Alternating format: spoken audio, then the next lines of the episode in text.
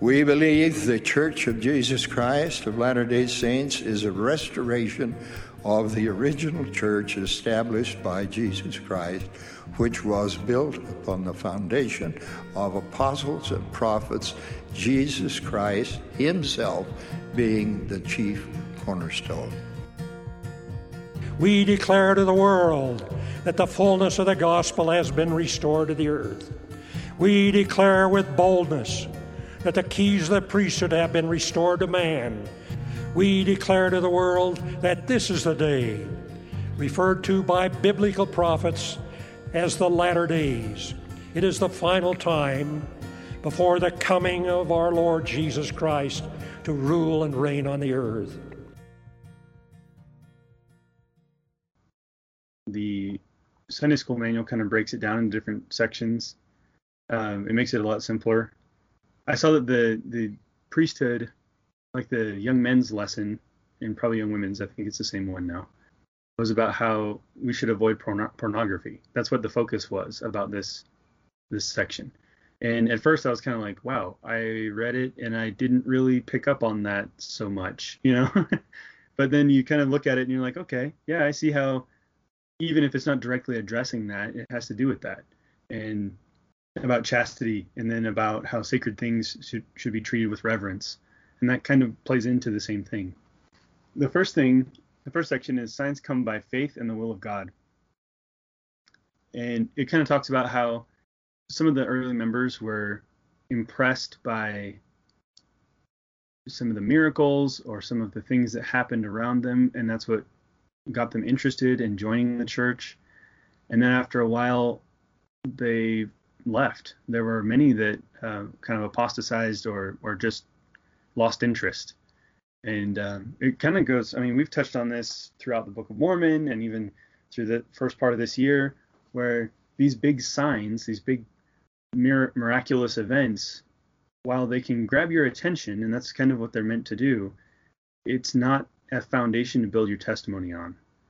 You think about even even Saul, Paul, you know, uh, he had this big awakening moment, but that wasn't the thing that changed him. It was his humility and his willingness to change and follow. It woke him up. It slapped him in the face, you know, spiritually, to say, "Hey, pay attention, listen up. You got to change your ways." And other people have gone through that same thing. Alma in the Book of Mormon did that. There's countless examples of that from our own lives too, when things have happened to us that have caused us to to wake up and pay a little more, more attention. But what really makes a long lasting foundational change in us is the aftermath of that. What do you do with that? Where do you go from there? Not the not that event. Yeah, I I like that section where the signs come by faith and the will of God because the thought I had was I was thinking about my testimony and I was thinking like it's we want when we seek a testimony or when we want to know if something's true or real, we want that confirmation. But often we don't put in the work. And and that's the part the faith. The faith is to try it out, to study it out, to put the time. If it takes faith to set aside the things you normally do during the day and make time for heavenly things, not because you immediately will know but because by doing it enough, you have faith that you'll understand it better, that you'll learn it. And and just as it, we're told that in this life we're to walk by faith, I was thinking just almost any topic, especially in school, any topic requires faith. Going to school is an act of faith, that you're going to learn something meaningful. Doing your homework, and even sometimes when especially with math when you you can replicate an answer but you don't really understand how the formula gets you there. And you're just like just keep doing it. Just keep doing it. And then some time later you realize wow i understand what this theorem or this formula how it works. Now i understand the principle behind it. Now i know that this is true. And i see similarly with our faith like we want signs or we want these confirmation moments that that heaven is in charge and that God is there and he's watching and listening. And that and those are not bad things to want, but the Lord is telling us in, in verse 11, he says, Yea, signs come by faith unto mighty works, for without faith no man pleases God. And with whom God is angry, he is not well pleased, wherefore unto such he showeth no signs, only in wrath and unto their condemnation. So he's saying, like, you he expects us to have faith. And without that, we won't receive a confirmation of the truth. But yeah, I, I think that's the way I was thinking about it. I was thinking sometimes we think signs like, oh, I want to see Moses parting the Red Sea. I want to see the the death, the dead rise, or, or and things, and I want to see the prophet call down lightning on somebody, you know. Or even like I have an illness, and if this church is true, then this priesthood blessing will heal me. I think verse nine really says it as as concise as you possibly can say it. Faith cometh not by signs, but signs follow those that believe. You know, we're expecting faith to be a fruit of a sign when it's the other way around. First, you have to have faith. You have to follow the commandments. And then along the way, you'll see things that confirm what you're doing is right, what you're doing is true. And I've experienced that plenty of times, you know, where I've been following something kind of like, I'm hoping this is right. I don't really have 100% testimony of this yet, but this is what I've been told. These are the promises that the scriptures say, so I'm going to do it. And then something will happen, and I'm like, ah, I see. You know, yeah, I'm going to keep doing it. I think we we we we need to be cautious that we don't dismiss signs that we see all the time. Yeah, yeah. Like even you're sitting in sacrament meeting and you hear somebody bear their testimony and you feel great, you feel moved.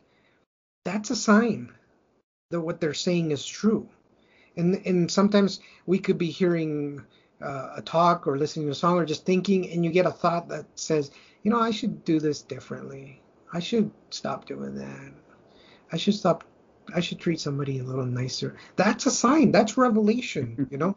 And i think sometimes we're waiting for like the Daniel, I'm calling you today to let you know that uh, you know, and and it's yeah. like no, no, that's that may happen, but it's not the common way that it happens. And if we if we don't ponder and pay and and, and almost like appreciate the little movements that we feel throughout our days of the spirit telling us you know uh, you were a little bit too harsh. Or just consider it from their point of view. Uh, just little things. Those are the invitations to be better and those are signs that you're living and the spirit is working within you to help you improve. Now, if we if anytime we feel any any thought and impression that challenges or stretches us, that we say, nope, that's not it. Nope. And we we then feed our inner pride to say, no, I'm not going to listen to that. Nope, they had it coming. They deserve it. Uh, you know, uh, not not in my town. You know, whatever it may be. Well, you're literally silencing the inner light of Christ and the Holy Ghost that are trying to help you be better, you know. And that's where, like you said in verse 9, you know, the, the signs follow those that believe. Those that are doing what they should be doing are able to recognize these signs and promptings. And to them, they can go to conference and feel like, wow, heaven just moved. This was amazing. And other people could be sitting there like potatoes, like Laman and Lemuel, and be like, what's the big deal? you know? Yeah. I, I think it's throughout like my my married life I've found that whenever we've had you know financial troubles, we've had a car breakdown or something like that, those have been the little miracles that happen that suddenly something else happens that covers the cost. You know, I get a little bit extra money or I get this and that that comes in and it's able to cover the cost of that repair and it's never hey here's ten thousand dollars you know and it's never uh, the car suddenly worked and never broke again. It, it's it's like I'm going to give you exactly what you need when you need it and not anything more. But you need to recognize that if you pay your tithing faithfully, if you pay fast offerings, that that that's what I'm I'm going to take care of you. And there's so many times when I've been like, do I I could easily not pay tithing and cover the cost of this car repair but I'm gonna pay tithing, and then we'll I, I'll think it'll it'll work out, and it does. And it's like okay, I have to acknowledge that as a sign, and as a faith building sign. And if you don't acknowledge it, you might go around saying, "Well, I'm doing all this and I'm I'm scraping by," and you start kind of looking at it as because of my own work, my own efforts, I stay afloat. And I think we have to acknowledge the times when the Lord does little things to keep us going and to show us tender mercies.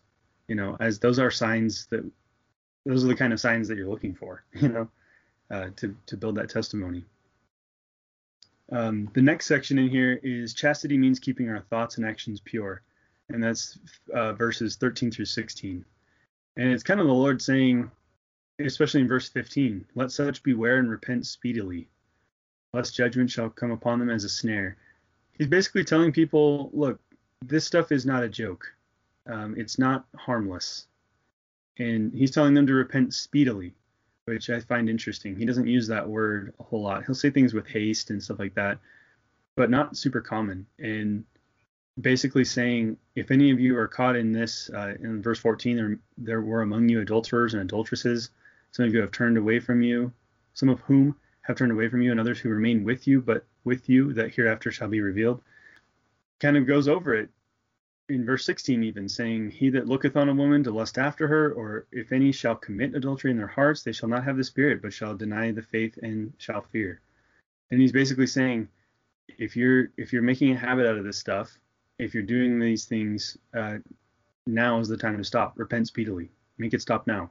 And the reason why I think he's saying speedily is because sexual sin has a way of becoming a really big, well, he uses the word snare. It, it snags you and doesn't let go. It's not like it, it's like a lot of other addictions in the sense of it's not something you can just easily put down and stop. Yeah, there there's I look at lying like especially when you're young, you like to lie so you can be liked by people, friends, kids at school and stuff like that. There's a certain amount of reward triggered in your brain.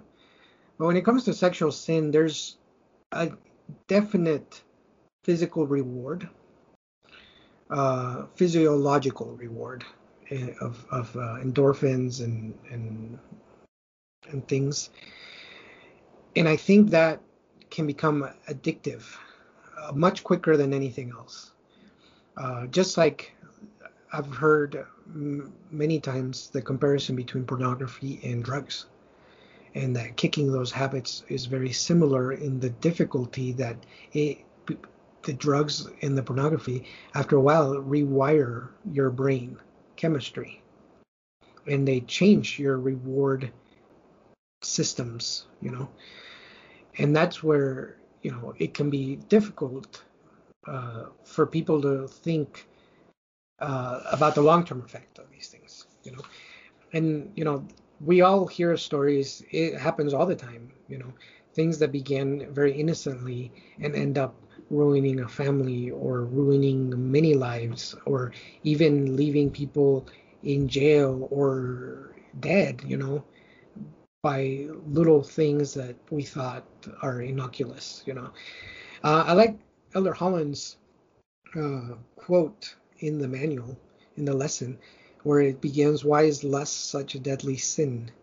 He says, "Well, in addition to the completely to completely spirit destroying impact it has upon our souls." I think it is a sin because it defiles the highest and holiest relationship God gives us in mortality the love that a man and a woman have for each other, and the desire in the desire that couple has to bring children into the family intended to be forever. So, so this this lust, this immorality, or this adultering behavior seeks to cast away these most important relationship and commitments and covenants that are made. Um, there's a another quote by Sister Linda S. Reeves former member of the Relief Society General Presidency, in the Sunday School Manual, and it says it kind of brings the the idea of chastity and um, into a, a broader view of virtue in general. And it says, I know of nothing that will qualify us for the constant companionship of the Holy Ghost as much as virtue. When we are involved in watching, reading, or experiencing anything that is below our Heavenly Father's standards, it weakens us regardless of our age, if what we look at, read, listen to, or choose to do does not meet the Lord's standards in for the strength of youth, turn it off, rip it up, throw it out, and slam the door. I believe that if we could daily remember and recognize the depth of that love our Heavenly Father and our Savior have for us, we would be willing to do anything to be back in their presence again, surrounded by their love eternally. I think what it what it kind of highlights for me is chastity is just a another way to ensure that we're trying to be as virtuous as possible. And really any sin causes the spirit to leave, but I think when we're making a decision, I don't know if tithing is virtue. You know what I mean? Like it seems like a different kind of commandment. But there are certain commandments uh, regarding our virtue, like chastity, like so, honesty, like integrity. Yeah, for me, virtue is the only way I can explain what virtue is is by using another word. That's integrity. Yeah. To be virtuous is to be, I don't know, pure. It's not being innocent. Because sometimes we equate innocence and virtue. Innocence is you, like Garden of Eden. You don't have a chance. You don't know. You've been blocked. You've been sheltered. Virtue is almost like choosing to do the right thing even though you know what the wrong thing is. Yeah. Even the yeah, and it's also a, when I hear virtue, I also feel like there's self-control. Mm. Where things like you're innocent or or you're naive, it's more like you don't even know what is you're being tempted. Like you're like an eight year old you don't know what those words mean. You don't know what people are saying you know it's fine. Where when you're virtuous, you're purposely know that feeding your mind and thoughts with good things will lead to happiness. And it's not denying the fact that you are human, that you have physical urges, that there's attractions, but being able to exercise delayed gratification, you know, because it's the Lord is not saying he doesn't want you to have sexual relations. He's saying he wants you to have those, but have them correctly with the right person for the right reasons and having a bond of fidelity, you know? Um, right. Because unbridled, it, it destroys people, you know? It's like it's this power to procreate but it's much more than the physical ability to bring kids to the world. It's the ability to be to not only do you want to bring kids, but you want to be there to raise them. You know, you want to care for them. You want to impart to them all of the knowledge and learning that you've been given so they can have happiness and joy, you know, and growth. And it's kind of like what the Lord is doing with us. You know, He he, we are his children he's created us but he then provides us an opportunity to grow and learn. And that's what i think it's like virtuous is it's like i don't know it's it's hard to explain what it is. It's like this integrity and purpose purpose purpose choice. Like it's a choice with purpose. It's not a happenstance accident like, oh, I was virtuous. No, you just didn't do the wrong thing. Well, and I, I think that in the broader view of chastity, and especially, like I said, the the youth lesson was about avoiding pornography, and I feel like a lot of times we have this misunderstanding that having feelings or urges is wrong, that that somehow in and of itself is a sin. And I, I remember, you know, having lessons as a youth where it's like, the message was stay away from it. And that should always be the message. But it was almost like if you see something and you feel something about it, that's wrong, you've sinned. You know? And so it was like this idea that, oh gosh, I, I can't even accidentally see something because then I might sin. And I think the, those natural urges are important for us. I mean, it's how we exist as humans today. Um, the difference is the context, right? Are you using it for that kind of self gratification? Are you using it for that for that kind of purpose, or are you using it in the right context of marriage and to, in order to have children and to express love for your eternal companion? Like that's a very different context, and I think that a lot of times where where as a youth we were taught stay away from it the message didn't get through clearly sometimes that it's not stay away from it because you might accidentally sin, but stay away from it because, as it says in the scripture, it's a snare and it'll pull you in and it's a counterfeit and you won't understand what love is really like. It's kind of an interesting thing though, because just like oh. everything else, there's good and bad involved with those natural urges, right? Yeah, I think it's also something that lust or this, whatever you want to call it, it also creates a habit of people valuing people by their appearance alone. Yeah. And creating uh, appearances or fashions or or body image uh, standards that then people try to spend way too much energy trying to achieve and you forget that that's one of the most temporary things in our existence is our appearance because every day we're aging and ultimately going to die you know? And the appearance it's almost like but it's almost like there are times when someone's appearance attracts you to them but then their personality repulses you you know? And then there's other times if you are just a lustful person that you don't realize that there are individuals who are wonderful and beautiful and you can love but you have set the standard of lust, lust, lustly looks that doesn't allow you to appreciate what someone is you know? And that's that's the thing is like you like my wife has to put up with me because I don't have hair anymore. Like I'm going bald and I'm getting fat, you know, and it's like you know, when we were young, it's like we're we're hot stuff, you know, but it's like now I hope she loves me more, you know, because we are just we're different, you know, and the the the lust puts a value on appearance that is something one we really can't control that much. And if we can't control it, you can't control it for long. yeah. You know? Well, yeah, and it's definitely not something that like it's it's something so fleeting and so superficial that the Lord is like, look, if this is what you're basing your interactions on, that's a problem. That will be a problem. And he's trying to teach us through the law of chastity and through other things to value other things, value other things about people, value who they are, not what they look like. It's kind of an interesting perspective on that on that law. The last section in in this uh, lesson is sacred things should be treated with reverence. Verses 58 through 64 in the very end.